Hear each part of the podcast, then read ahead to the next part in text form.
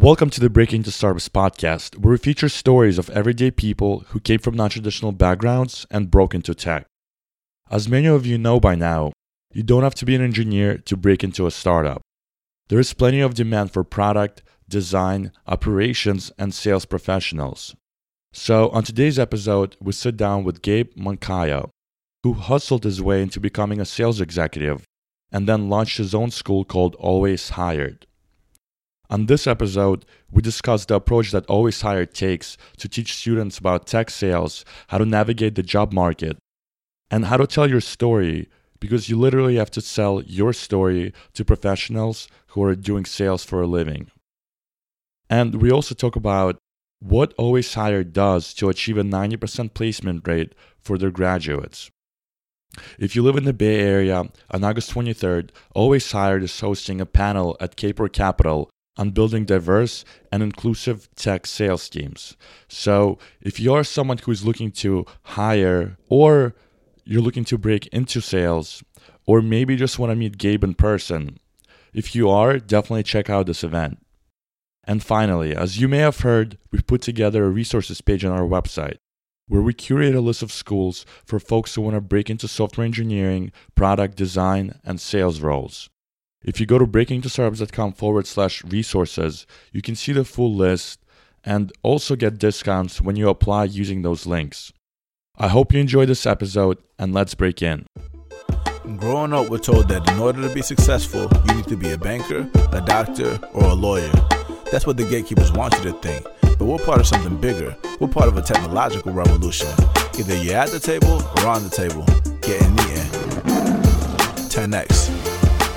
Yo, yo, yo, this is Ruben Harris. I'm here with the homies Artur and Timur Meyster, and this is the Breaking Stars podcast. Timur, can you please tell the people what we're doing today? Yeah, so today it's 9 p.m. on a Thursday.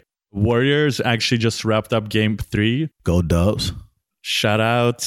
And uh, we have a very special guest. Ruben, can you please introduce our guest? Yeah, we're here with Gabe Moncayo, who is not only the founder of Always Hired, which is a boot camp that's focused on training sales development representatives. But he's also a Bay Area native who grew up with a South American background. And he's going to talk a little bit more about the unique history about that as well. Who never went to college, but started a career in political fundraising, was a rock star for a long time, did lead generation, worked at several startups, and was so passionate about the skill that he wanted to focus on teaching other people from non traditional backgrounds, you know, how to break into tech as well. So Gabe, thank you for joining us tonight, especially during a game and your partners in the other room studying as well. It's late night. Can you tell us a little bit about like how you became a salesperson and what's the first thing that you you sold? Yeah, outside of politics. Yeah, sure. So. how I became a salesperson, happy to answer that. I would say it started with my family and my upbringing. My parents divorced at a very early age, and that quickly taught me how to uh, interact with different groups to accomplish my own agenda. So I think that kind of creativity was there really early. And then I also was into sports at a very early age. So as a sixth grader, I was actually a basketball coach for second graders okay. in my local community here. And through sports, I just learned a couple things. One, I loved being a captain. I loved being a leader. I loved calling the plays on the field and, and having that vision. And two, I realized that it doesn't matter how well the captain plays if the team doesn't win. And the combination of that and just learning how to deal with my parents, who, by the way, are also both PhD psychologists. Wow. Um, yeah, so divorced PhD psychologist. that's what helped me become a good salesperson and a business person from a youth upbringing standpoint. Interesting. My parents are psychologists as well. And, nice. and by the way, like for the people that are listening, uh, when he says he he played sports, he wasn't just playing any type of sports. You said you played Marshawn Lynch as well. Is that accurate? Yeah. So I went to Albany High School. Marshawn Lynch went to Oakland Tech. Okay. And one of the games we played that season was against, you know, we called them the Marshawn Lynches. Uh, because it was literally seven plays to him in a row, all for touchdowns. Wow. And then they just sat him the rest of the game. Uh, but it was a lot of fun to watch. That's wild. I mean, we're, we're going to watch him as a Raider this that's year. That's exciting too. Yeah, that's, that's going to be very cool. exciting. It's going to be pretty, pretty cool. cool. So, um, you know, you grew up in this environment.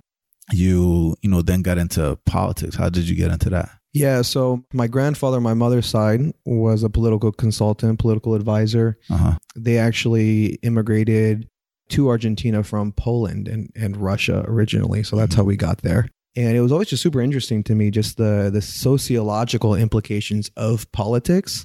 And I just got an opportunity to where where someone was like, "Hey, we need someone to help us with fundraising." And you know, you're pretty outgoing and like personable you want to come do this? And yeah, that's right. And so, you, guys, you, guys are what? You guys speak so Russian, Arthur right? and I, uh, we're actually from the same uh, background. We were born in Ukraine. Ah, uh, nice. So yeah, so we got that in common. So it's funny. по-русски? Uh, да, говорим. Нет, понимаю по-русски. Wow, so you speak think, Russian and Spanish. I got a, I got a reason Hebrew. for why Russian, but like that's all I know in Russian. Yeah. two sentences. It sounded really good to thanks, me. Thanks. Yeah, it's a salesman. In and I think this is actually the first time uh, we had uh, some Russian on the podcast. Yeah, so. we, and we didn't know that there were South American Jews. And I know we're digressing a little bit, but sure. can you tell us a little bit more about what you shared in the pre-chat about South American Jews and like your discoveries how, about how that? they got there?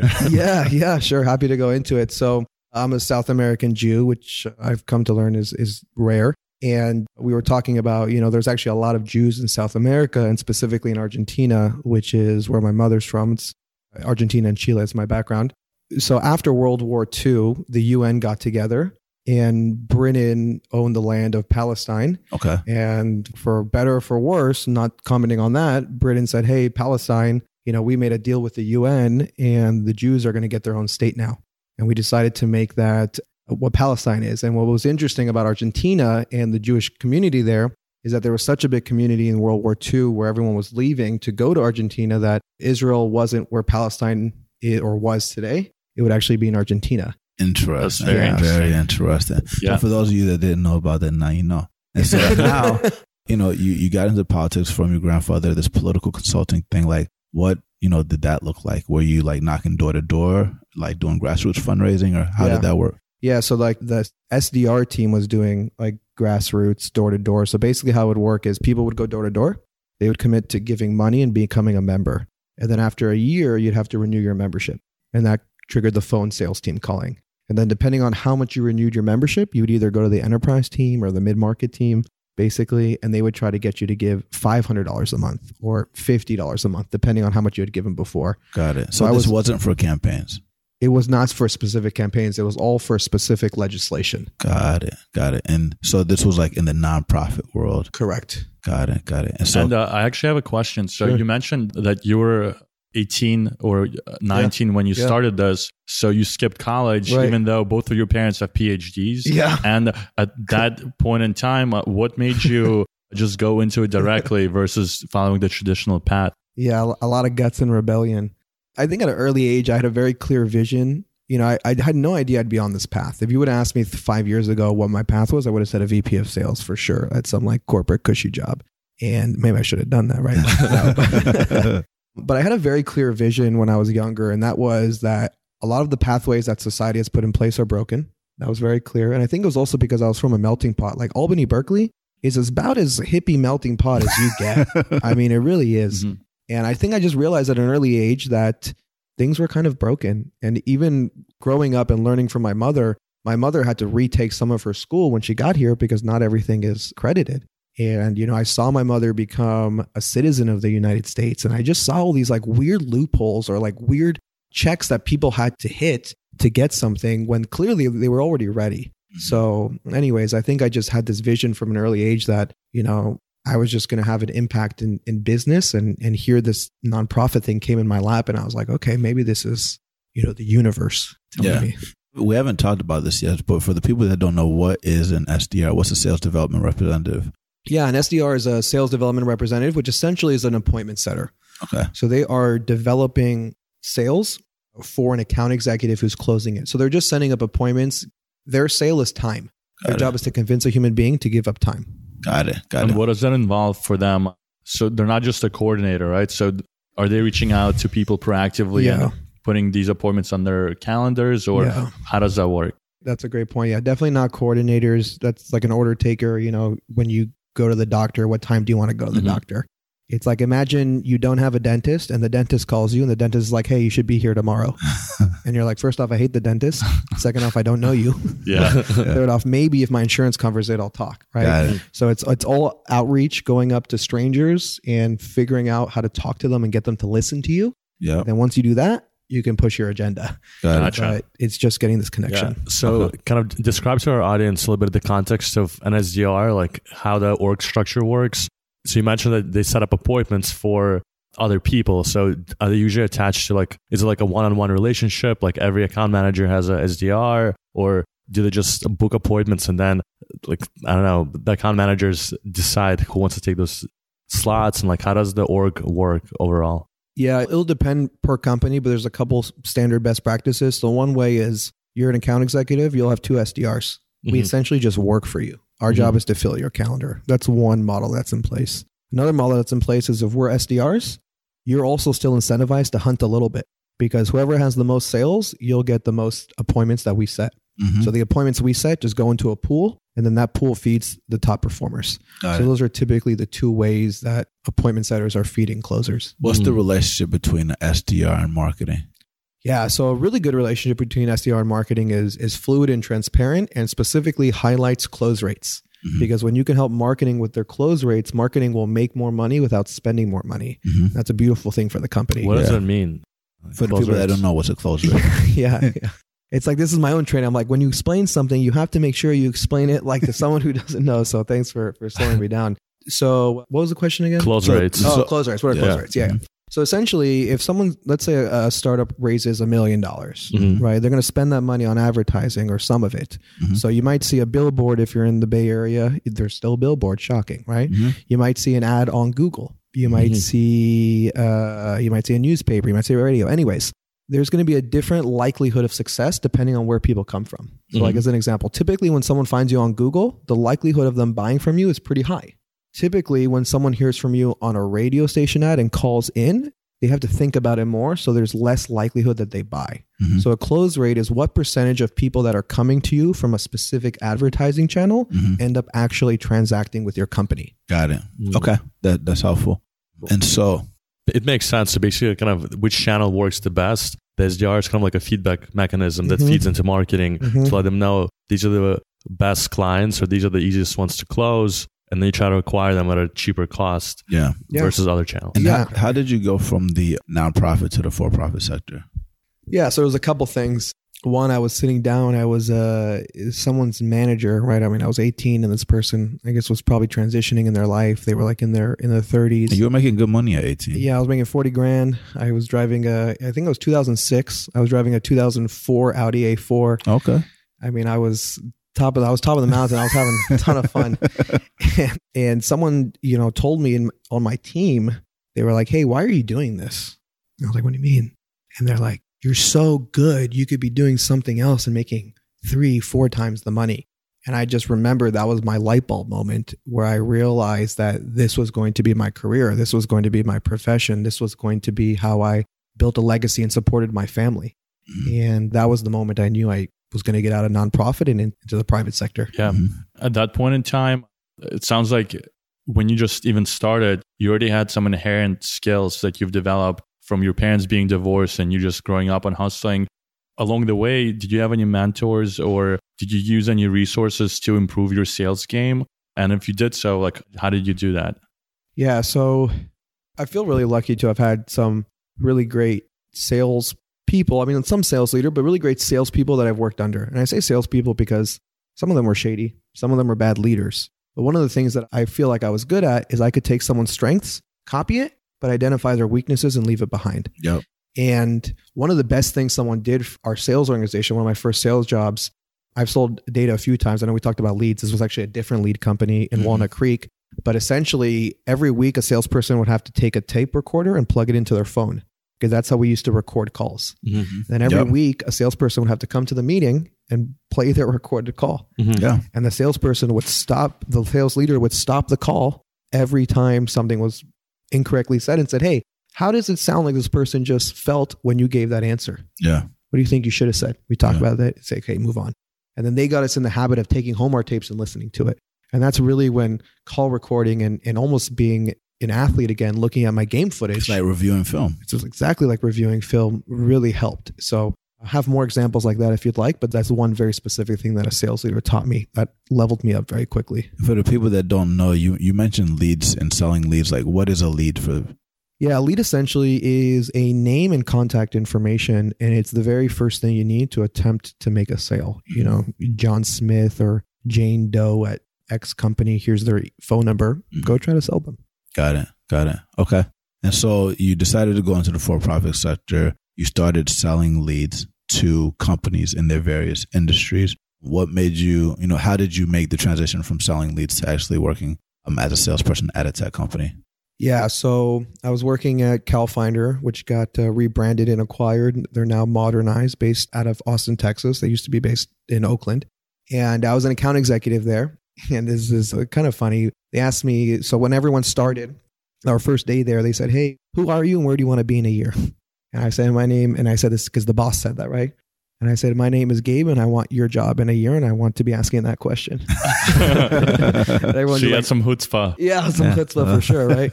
and everyone, uh, and everyone uh, just like laughed and like, uh, like okay, right? and but I, I worked my butt off, and and the startup, the company had some changes, Mhm. And with those changes, there was an opening. And with my work ethic, I actually I used to volunteer to come in early because I was a top performer, Mhm. and I would do a free hour. I mean, a free. I mean, I just volunteered to come in an hour early to do training for anyone that wanted. Mhm. And the company saw that, and eventually they were just like, "Why don't you just try being the sales leader?" Mhm. So I got promoted to sales manager in Oakland, and that's when tech started kind of kicking up. Maybe five years ago here, when it's it really started picking up, and people started hitting me up on LinkedIn. So basically, a VP of sales hit me up on LinkedIn. So I was a manager at a pretty aggressive sale, which meant there's probably a pretty good process there. Mhm. And he just poached me, Mhm. and he poached me to be a sales manager. Oh, And it's the first time I got brought in in a management role, interesting. and that's how I started really taking off in my career. What's the difference between a, a individual contributor in sales and a, and a manager of a sales team? Yeah, like well, literally, it's managing one quota or managing 7 Mhm. I'm guessing also like just in terms of the job responsibilities and stuff like that. Yeah, the biggest thing is the amount of multitasking. Mhm. I remember my VP used to light me up because I would do one thing at a time. Like I'd be responding to an email, and he'd be like, "Hey, isn't your rep closing over there?" And I was like, "Yeah, but this other rep said they needed help with an email." And he was like, "Well, do both." And we used to have these headsets on where we could listen to anyone's call Mhm. and then we could even coach in on the call. So I'd be sitting at my desk cranking out like replies to emails while all of a sudden I'm like, hey, hey, ask this question, ask this question. Like literally, like so uh, that this reminds me like a scene from Wolf of Wall Street where they're just like sitting behind desk yelling.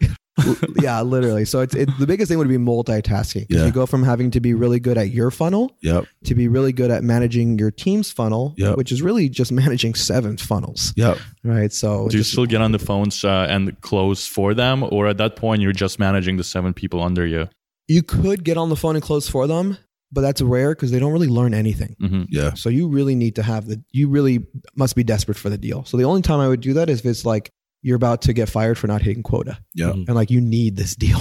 Yeah. then I'll get on the phone and close. And you Yeah. said a few things just now. You said funnel and quota. So for the Yeah. people that don't know, what's funnel and quota? Yeah, a funnel is like uh, panning for gold. You put a lot of dirt in your pan, Mhm. shake it around, do it the right way, you get some gold. Mhm. So basically, an example would be you put 100 names that you want to call. Mhm. You can assume 30 of those names pick up the phone. Mhm. You can assume 10 of those names want a conversation.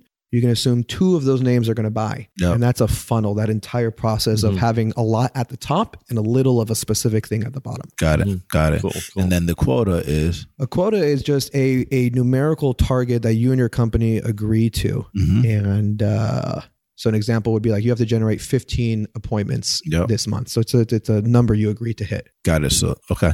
And so you know you have all this experience in these tech companies, and you decide to start teaching. And so Sure. You know a lot of people are starting these programs, and there's all kinds of approaches that you could have taken. You know, what's the structure that you decided to go with um, that you've been finding success with, and kind of like how do you break it down?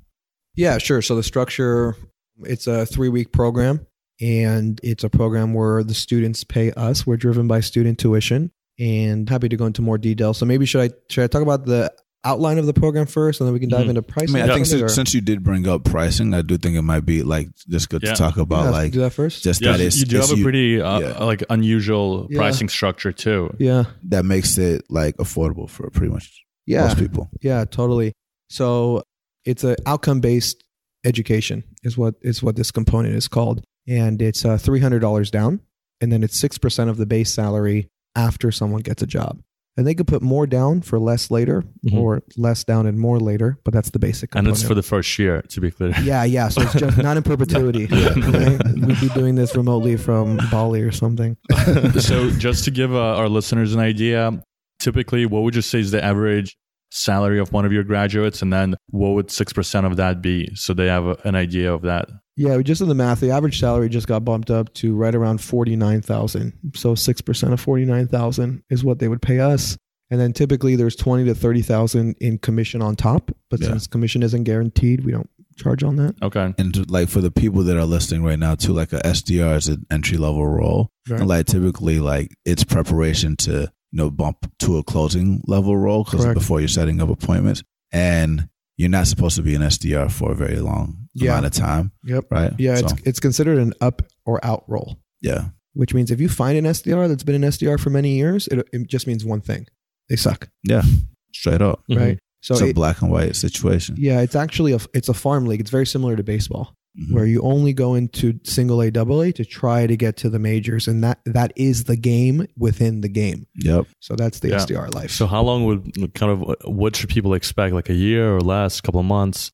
How long do you think like typically SDRs last Yeah. before they get uh, promoted to account managers? yeah, so the expectations we set for the program is 12 to 18 months. Someone's going to need to be an SDR. We have plenty of data points of people who have done it in three months. Yeah. We have people who have done it in six months, Yep. Mhm. but we're not going to sell that just for expectations. But Yeah. if someone can commit mentally for 12 to 18 months, they'll and they you know do their job, they'll get promoted like for sure, Yeah. Mhm. Yeah. for sure. Yeah. And in, in the pre-interview, you actually laid out the process of how these three weeks are structured. And you take a very sales-based approach to how to train them so they can actually end up with a job afterwards, primarily because you guys don't make money unless someone actually gets a job. So Right. can you share with our listeners the structure of the program and what you do to prepare your students? Sure, yeah. So the first week is business information specifically on technology. What is a Series A company? What is a Series B company? What is venture funding? What is raising money over debt or raising money over equity? And basically, the reason these little things are so important is because all of this is public information. And the information actually tells you a lot about the person you're selling to.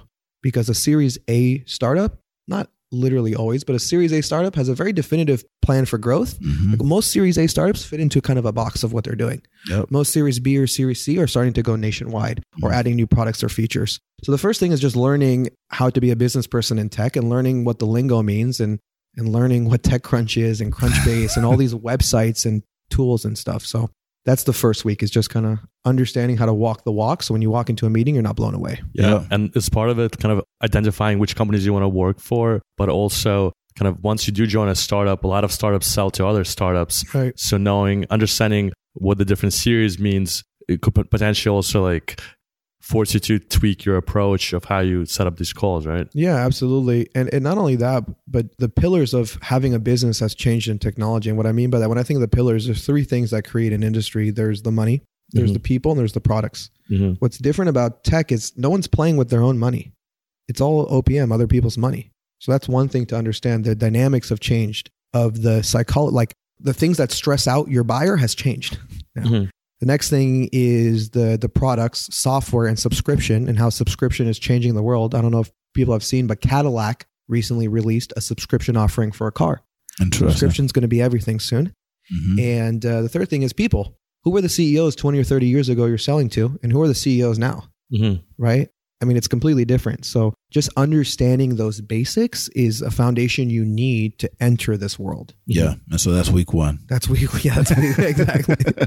week That's it. two is Week two is sales training. So in sales training, we're doing a couple different things. We are teaching people one, what are all the typical things salespeople do that tell someone they're talking to a salesperson? Mhm. Because it's a, when I ask, you know, when you think you're talking to a salesperson, how do you react? I'm not busy right now. Yeah. It's just like instant blow off. You're instantly just going to tell me things to like I'm in a make meeting. sure. Leave me alone. Yeah. You just want to make sure I don't like scam you. So you're going to put up all your defenses. Yeah. Mm-hmm. right? So the first thing is to understand what are the things that people are saying or doing that trigger those subconscious actions. And a lot of what people don't understand is like people use the word available when they're making a call, or they'll say follow up at the end of a sales call. Who else says follow up? Yeah. salespeople. right. So it's like there are all these words and things that you do that tell the other person you're a salesperson. So It's like first thing- pickup lines. Like hey, who uses pickup lines? Yeah, Yeah. right. You just got to be like real Yeah. and like genuine Yeah. and like kind of know what you're doing a little bit. And even if you fail, be honest with that. And like that's okay. Yeah. Right. So And I think you bring up a good point because, especially for the SDR roles, you're literally selling yourself to a professional salesperson who probably already has several years of, years of experience. So if you're also applying for a role of selling now the company's product to, to others, then they're evaluating you from all angles, and you really need to know your pitch down, right? Yep. So what do you do to prepare their pitch? Like we on the podcast, we talk a lot about telling your story to your hiring manager. What do you tell your students on how to uh, formulate their pitch? yeah, absolutely. So like, you know, we have a formula for the elevator pitch, which is like a couple sentences on your background, a couple sentences on your first job, your most recent accomplishment, what you want to do next. So there's like that type of formulaic process. But from a higher level, it's really based on question based selling. And what I mean by that is, you know, anytime a salesperson says something, the other person only believes 50% of what they say. Because, and if you think about it, most salespeople say, my product is affordable, my Mhm. product works. Mhm. But think about consumer mentality. If something really is good, then it's what? Expensive, And if something is cheap, then it's what? low quality. Yeah. So how can you as a salesperson tell someone my product's affordable and it's great? Yeah. They already don't believe you. Yeah. So instead, it's more about asking questions to figure out what does your ideal scenario look like. Tell me what the person sitting across from you looks like that always gets the job. And then when you tell me that, I'll tell you everything about me. Mhm. But I'm not going to lead with all these assumptions Yeah. because that's not going to get us anywhere. Yeah. So I don't know if that was too vague, but that's part No, of what we no, No, I good think it's pretty spot on. What are some of the needs of, I guess, to turn the tables? What are some of the needs of hiring managers that are looking to hire SDRs? Yeah. So a hiring manager really has a couple different check boxes that they go through. One checkbox, not the first one, but one checkbox they go through is culture. So that's just like if you're cracking jokes, am I cracking jokes? Yeah. Like if you're talking slang, am I talking slang? Yeah. Right. Just kind of being a mirror. That's one thing. The next thing will just be phone presence. Do I sound awkward and like Yeah. I'm not sure if this is, or I'm like, you know what? I might not know everything, but I'm still going to talk with confidence. Yeah. Right. So one another thing is phone presence. Yep. And then the last thing would just be an understanding of the basics of the role. Yep. And that breaks down into two things. One is the metrics. Yep. Do you know how many cold calls you should be making? Yep. If you don't know your, how many cold calls you should be making, how are you going to have success in a cold calling job? You're going to get smacked in the face. Yep. And the second thing is the basics of like, what are the most common objections you get on a cold call? They're busy, not interested, and send me an email. Yep. If you know those three rebuttals or like kind of know them, Yep. those are your check boxes. Yep. So that's what a initial screen is is basically looking Is that for. something that a hiring manager would actually ask you? Like they'll be like, "Hey, like let's do a ten minute call," and on the phone call, part of the interview process, they'll actually say, "So, like, if I'm busy right now, what's your rebuttal?" Yeah. So any in person interview, I'd say 70, 80% of in person interviews have a mock call in them. So role Yeah. playing. Absolutely. And then if they're a little bit more creative, what they'll do on the phone screen is they'll just soft toss a basic objection. Got it. Got it. I know that in the beginning we talked a little bit about what a lead is. I know that um some people like they talk a lot about, you know, qualified leads, right? So I know in a different podcast that we did, you know, they talked a little bit about the BANT structure. And I'm not sure if you follow that same structure, but the budget authority, need Mhm. timing. Mhm. Do you have a different structure that you follow to qualify a lead? And if you do, what is that? And what is a qualified lead? Yeah. So the answer to that is a qualified lead varies depending on the company. And so we we don't teach BANT. We teach what it means, what is qualification, Mm. and how does a company approach qualification. Mhm. And qualification is usually built on a strict criteria of questions where if a specific outcome presents itself, then there is qualify. So there is a qualifier. So we're not necessarily teaching BANT. We're giving examples of how different companies qualify so they can understand. And then we'll say, hey, you're an SDR at Oracle. How are you going to qualify a lead? Yeah. And then that's how we teach them qualification. Got it. Okay. So that's what you're doing during the second week. Correct. That's sales Got it. training. And then third week, what do you do? Yeah. So third week is interview prep, interview coaching, one on one. So before anyone goes into an interview, number one, we do a, a mock call. It's almost like a sales call. Yep. You're about to go try to sell Oracle. You're not going to sell that until we pretend I'm Oracle and you're going to try to sell me. So that's the first thing. Yeah. And then it's transitioning from the the sales training portion to specifics of the job hunt. Yeah. So we'll say something like, okay, what is your ICP? And they'll be like, what do you mean? I'm like, well, what is an ICP? Ideal customer profile. Uh, Mhm. I'll, whatever you need me to elaborate, I will. Yeah. Basically, we're like, you know, where do you want to work? Yeah. You're like, what do you mean? It's like, well, if someone offered you an SDR job in Alaska, would you take it? Yeah. They say no. Say, okay, so what should be one of your criteria? They're like, Yep. oh, geography. Yep. So then it's actually like putting the pieces into place to Yep. create a machine. Yep. Because by the time you leave week three, the machine needs to be running and all we need to be doing is maintenance. Yep. So week three is finding real companies to reach out to, creating your actual emails that you're going to use, and it's Mhm. just getting ready to hit the ground running. Yep. Speaking of which, uh, with emails and makes me think about cadences and things like that. You mentioned some of the sales tool, tools that you teach. So you you teach Salesforce, you teach outreach. Like, why are all these things important, and what tools do you teach here? Yeah. So the reason these tools are important is because of the definition of the sales stack. So the sales stack is a set of tools that a company uses to drive efficiency. Mm-hmm. So what's interesting about the stage we are in technology right now is that there is software that is built now for salespeople who sell software. Software for salespeople who sell software. right? So it's it's all about, you know, understanding this basic concept. If you have to pick up a phone and dial a phone number every time you call, you're gonna make 70 calls in a day. Mm-hmm. If I have a headset that calls for me, I'm gonna make 100. Mm-hmm. Power dialer. Doesn't tell doesn't Yeah. take a genius to figure out who's more set up for success. Yeah. You can take that same concept for emailing. Mm-hmm. You don't send one email at a time now. Now you send a thousand emails at a time, but the software changes everyone's first name. Mm-hmm. So everyone thinks they're getting a custom email. Yep. So that's why the sales stack is so important. It's because it helps someone go from 50 calls to 100 without working twice as hard. It's like an Yep. Iron Man suit almost. Yep. And then the tools we teach is that was that the other part too? Yep. Yeah, so we'll teach Salesforce, which is the CRM, customer relationship management tool of the sales stack. Yep. Then we'll teach Lead IQ, which is a way to generate emails. So Mhm. anyone can basically crack anyone's email in tech. Mm-hmm. After the email tool, we have another tool to actually send the emails. So what that does is it'll send you an email, and if you don't reply, it'll send you another email automatically in two days. And Why is follow up important? yeah, follow up's important for a couple of reasons. One, sometimes people are busy, Mm-hmm. interested yet busy over email. Two, because sometimes people don't believe in your first email. Mm-hmm. You say you're a closer in your email, but you don't prove it till your second email hits. Yep. So that's why the follow up just needs to be there as part of the process. Yep. And when it comes to finding a job, so let's say it's week three, the person is ready to go out and apply for jobs. What approaches do you recommend? So for our listeners, we recommend reaching out, writing cold emails to hiring managers. Some people might go on a website, some might go on like a platform like AngelList and apply from there. What have you seen work for your students the best? Yeah, absolutely. And first, just as a clarifying point, we build an inbound outbound funnel for our students the same way a salesperson would. So mm-hmm. our partners come in as inbound leads for our students, Mhm. and then they also have to generate outbound leads. Got and then it. we just manage them to a total volume of interviews per week. Mhm. So that's that's one thing. And can you just to make sure that all of our Yeah, listeners please, get it? yeah. Uh, so, what does an inbound lead is for a place like Always Hired? Yeah, so it's basically an inbound lead is a sales term for someone coming to you saying, "I want to talk to you about purchasing this Mhm. product." So an inbound lead means a partner comes to us and they say, "Hey, Gabe, we want to pay you fees so we can access your top talent." Yep. So like that lawyer that I talked, uh, maybe that was in the pre-call. We had a lawyer come through our Mhm. program, literally practicing in L- in uh, San Francisco. He got a job before the program finished. Oh, Right, yeah. like like obviously, right? Yeah. This guy's brilliant. they talk. Yeah. he, his resume was like never lost a litigation or like 100 or something like that. But uh, what was it? I think I'm So the question was, um, and you, you're answering it right now, but basically, um, what's an inbound? Uh, Oh, yeah, yeah, inbound lead. Yeah. Yeah. So an inbound lead is a partner coming to you saying, Hey, I heard you're with Always Hired. Took a look at your profile. You look pretty good. Let's schedule an interview.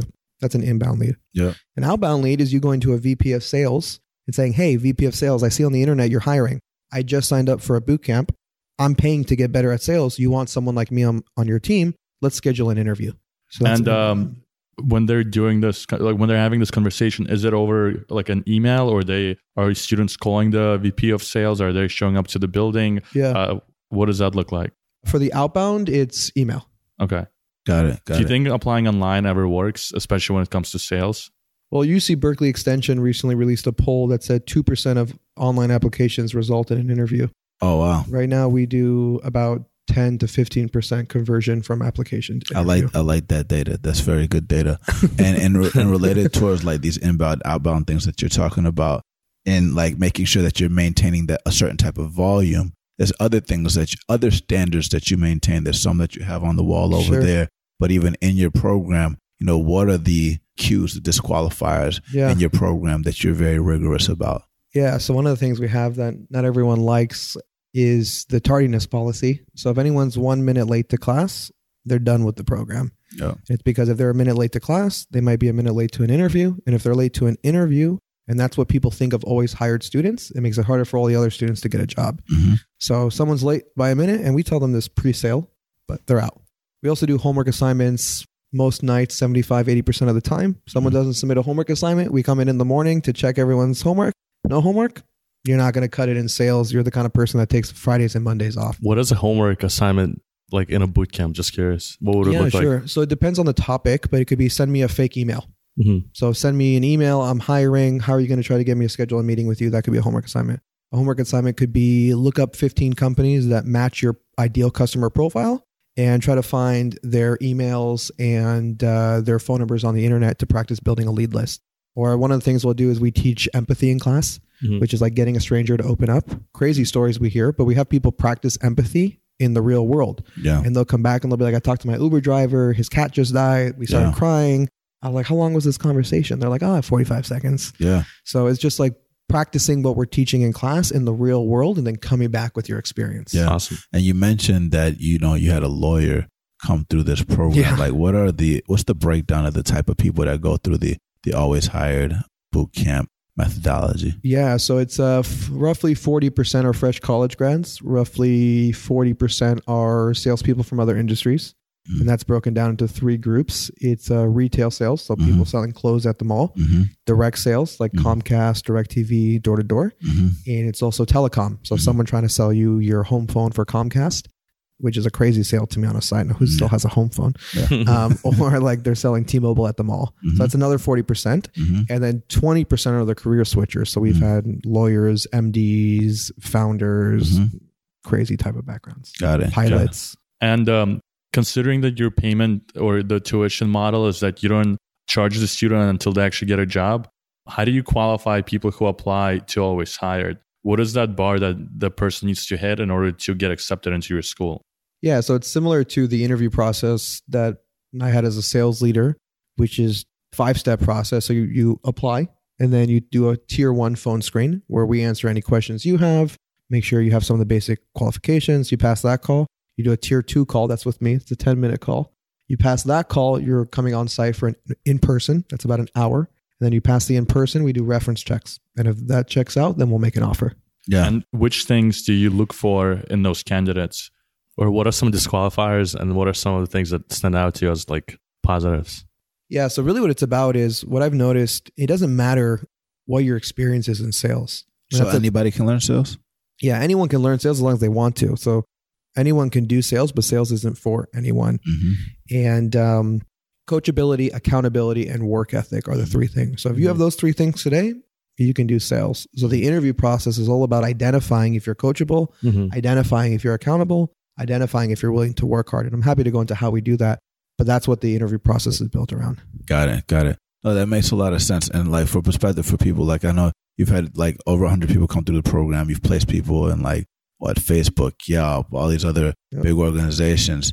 But now you're doing something very unique. You've raised funding from K Push out to Carolina and Lily and everybody else over there, and other people, University, which yep, that Fresco. like help build like Galvanize and other Mhm. organizations, and then Fresco that like really knows a lot about growth. But you're creating this hybrid online offline approach where now you are creating a inside sales or SDR training for startups that they don't have the capabilities or like is that accurate? Like how does that work? Yeah, absolutely. So we're building an online learning platform and, and marketplace, really. And what I always thought was crazy about the way things were is that the place you go to get a job and the place you go to get training for a job are two separate doors. Mm-hmm. Not only are they two separate doors, but they're like cross town. Mm-hmm. It's like it's ridiculous, right? So the vision number one for the consumer is that the place you go to get a job and the place you go to get training for that job should be the same place. Mm-hmm. If I go to Indeed and I apply for a job and Indeed can't get me a job, why do they let me just leave? Yeah.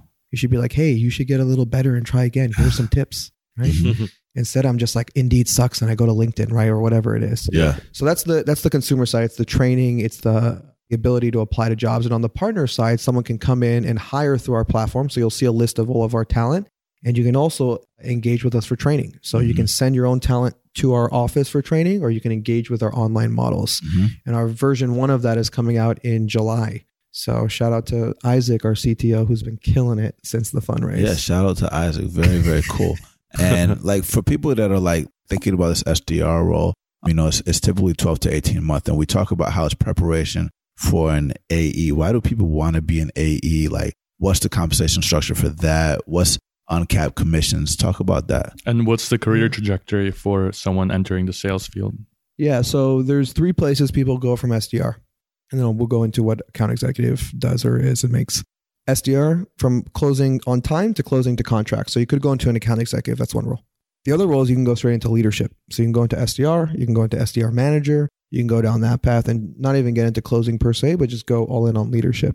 Then you have a third path, which is going into another revenue business unit. So customer success, Mhm. marketing, maybe sales operations, which is starting to get really popular. hmm So those are the three promotion tracks out of SDR. What's sales operations for people that don't know? Yeah, so operations is essentially um, data analytics and performance management, hmm and that's essentially applying it to sales. So very So all the data that's coming out of like the Salesforce and the CRM, so that the managers can you know Mhm. track and optimize and, and multitask better. that's perfect. Exactly. Yeah. Got it. Got it. So um, yeah, for let's say someone gets to an account executive role, those are six figure jobs easily. hmm Typically, a base salary will be seventy five thousand at the lowest, depending you know what product and stuff you're selling. But a good career account executive hmm is like 150 250 Yeah. probably yeah And yep. can you talk about the lifestyle of a salesperson? I know in the pre-chat you mentioned that your day doesn't end at 5 p.m. when everyone else goes home. Right. So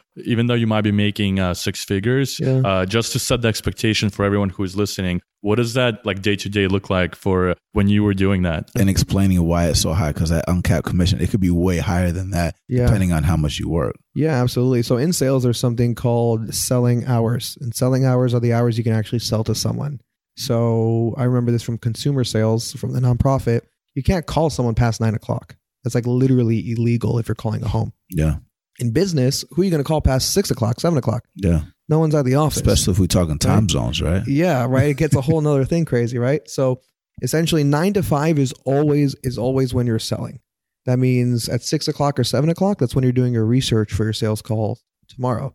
That means Sunday night, that's when you're sending your email. So Monday morning you have replies to get back to. So that's the type of lifestyle that is required to be at the top. Mm-hmm. And I would say if someone doesn't want that lifestyle, they probably shouldn't do sales unless they just never want to get promoted Yeah. and they're just, you know, And the reason why they're doing that in the beginning too is like because they're building this book of business, and so these people have these book of businesses that they like have have been warming up for a long period of time. That tends to generate a lot of these this money for them, and that base salary that you mentioned, a large portion of their incomes, a lot of times tend to be from the commission that they're making. So for people that don't know, commission that they're making is when they hit quota, right. right? And they get their on target earnings. Yep. And then if they hit their on target earnings, they could still make way more than that depending on how much they want to work. Is that accurate? Yeah, so usually the way it'll be is it'll be like a 50-50 split just to keep it simple. So someone will say, look, we're going to pay you 75 grand to show up to work. That's the deal. Mhm.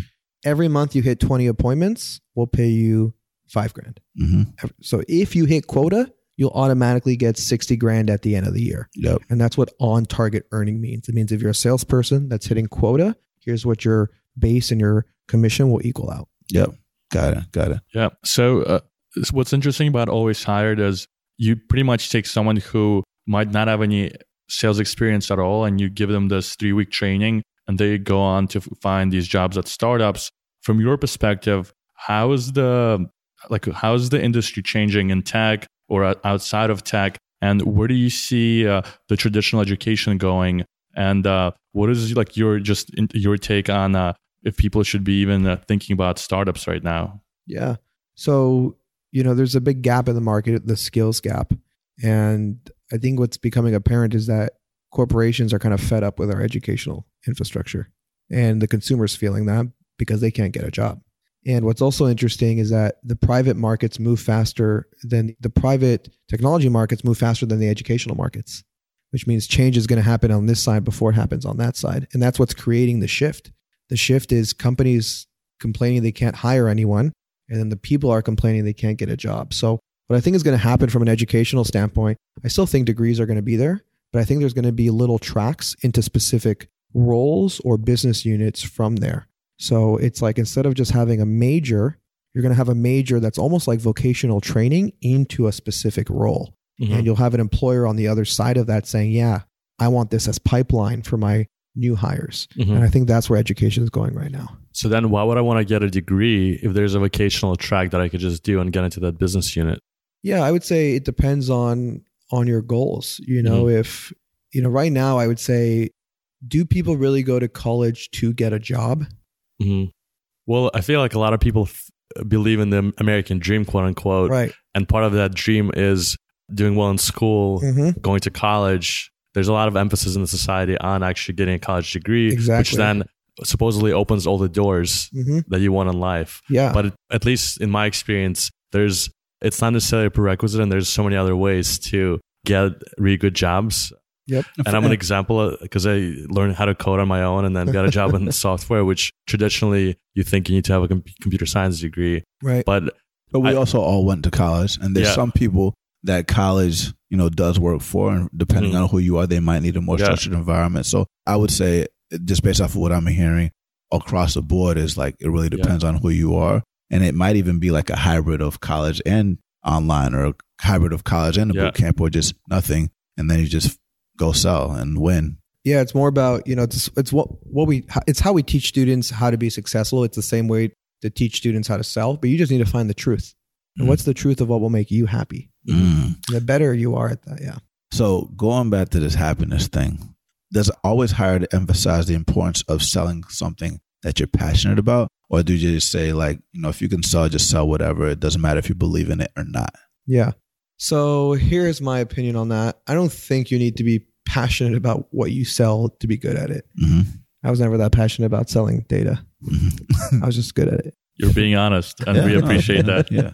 But I do think it's important. I mean, for the average student, I do think it's important to believe in what you're doing. Mhm. And I do think at this point, there's a lot of different opportunities. Yeah. You know, I was just happy to have a job and be making money and feel like I was at the top of my class. You know, I, my priority was money. Hmm My priority was not selling the best product. My priority was money. Yeah. Now someone can come into a program like this and understand the landscape hmm and they're op- now they just have more options. Yeah. You know, I don't need to make the most money. I can make a little bit less, but work for like a, a company that the founders were from Google. Like Mhm. that sounds better than make.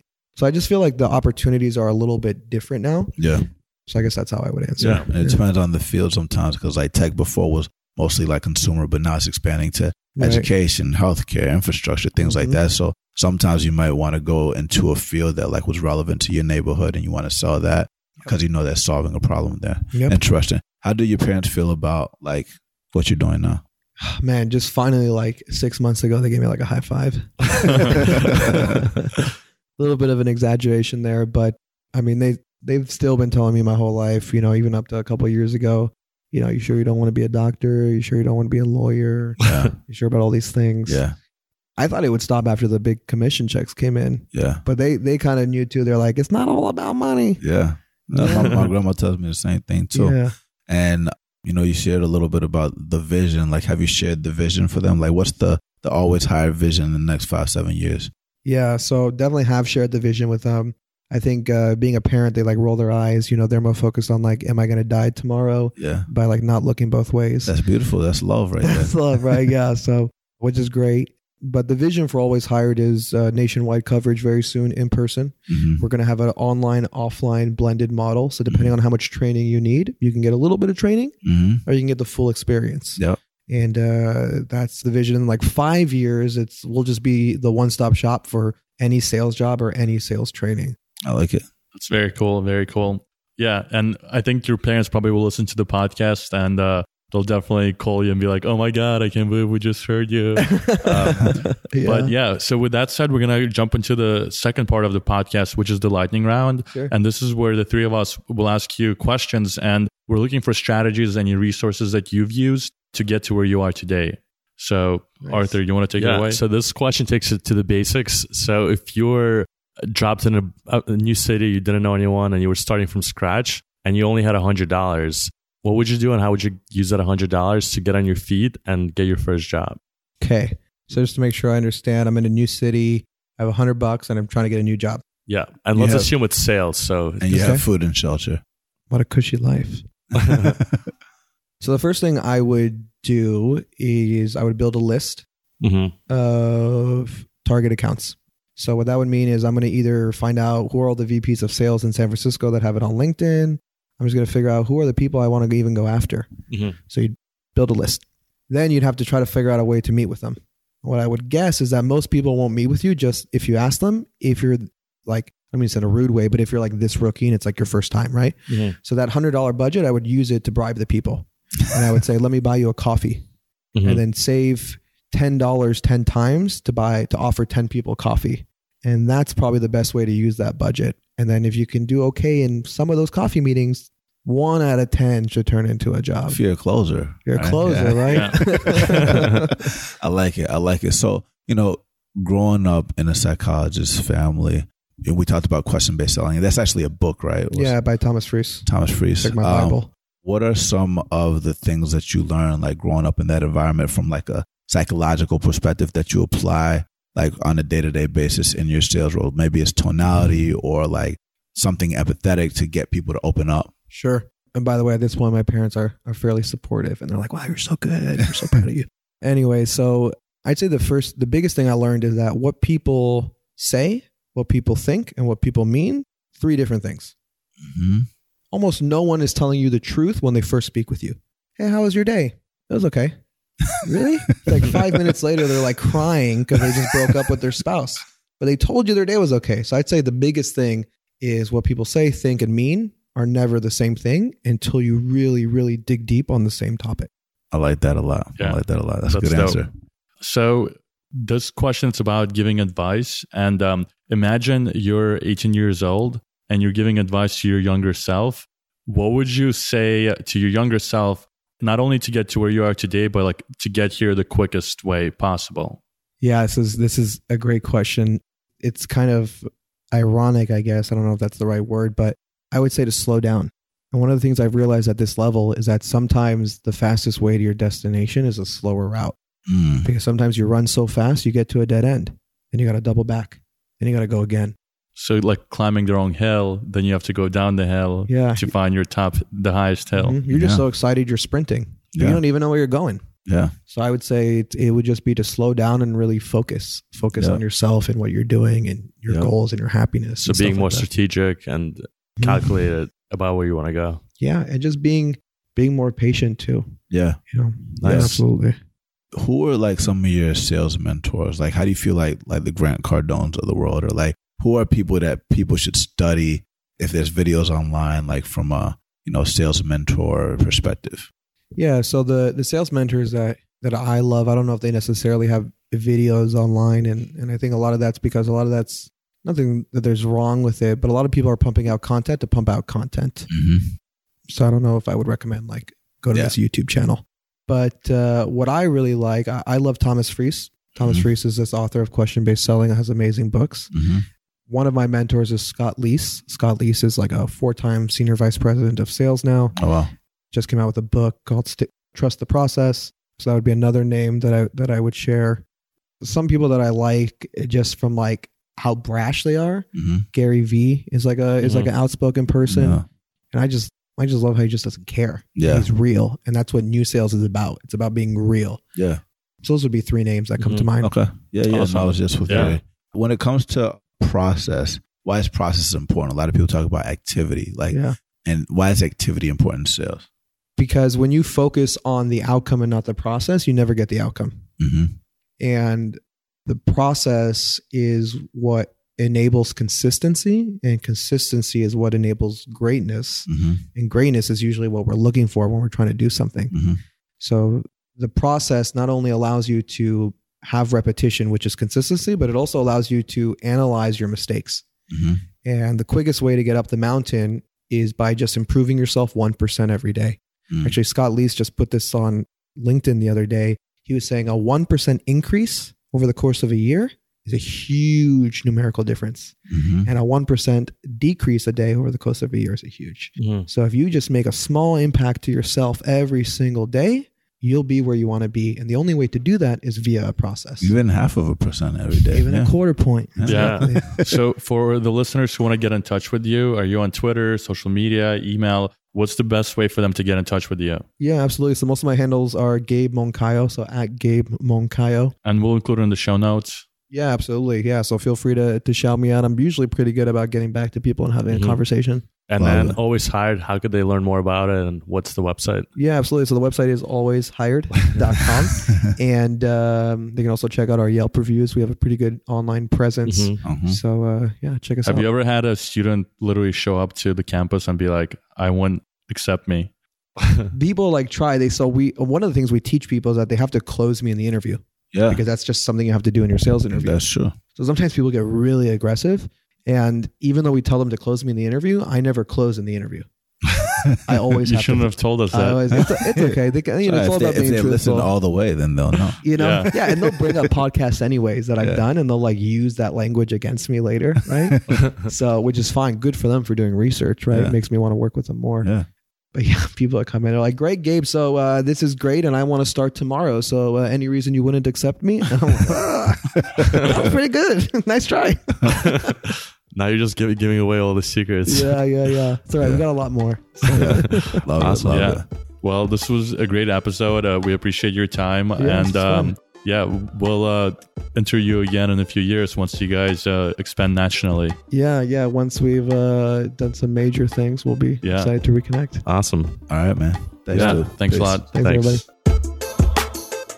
Thanks for checking us out. We appreciate you for listening and always love your feedback on how we can do better. If you enjoyed this, let us know what you thought in the reviews by going to iTunes, searching for Breaking into Startups, subscribing to our podcast, and leaving a review.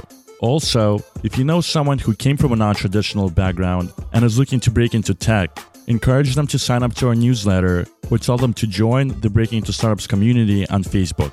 Remember, if they don't let you in through the front door, go through the back door, around it, under it, or through it. Let's break in.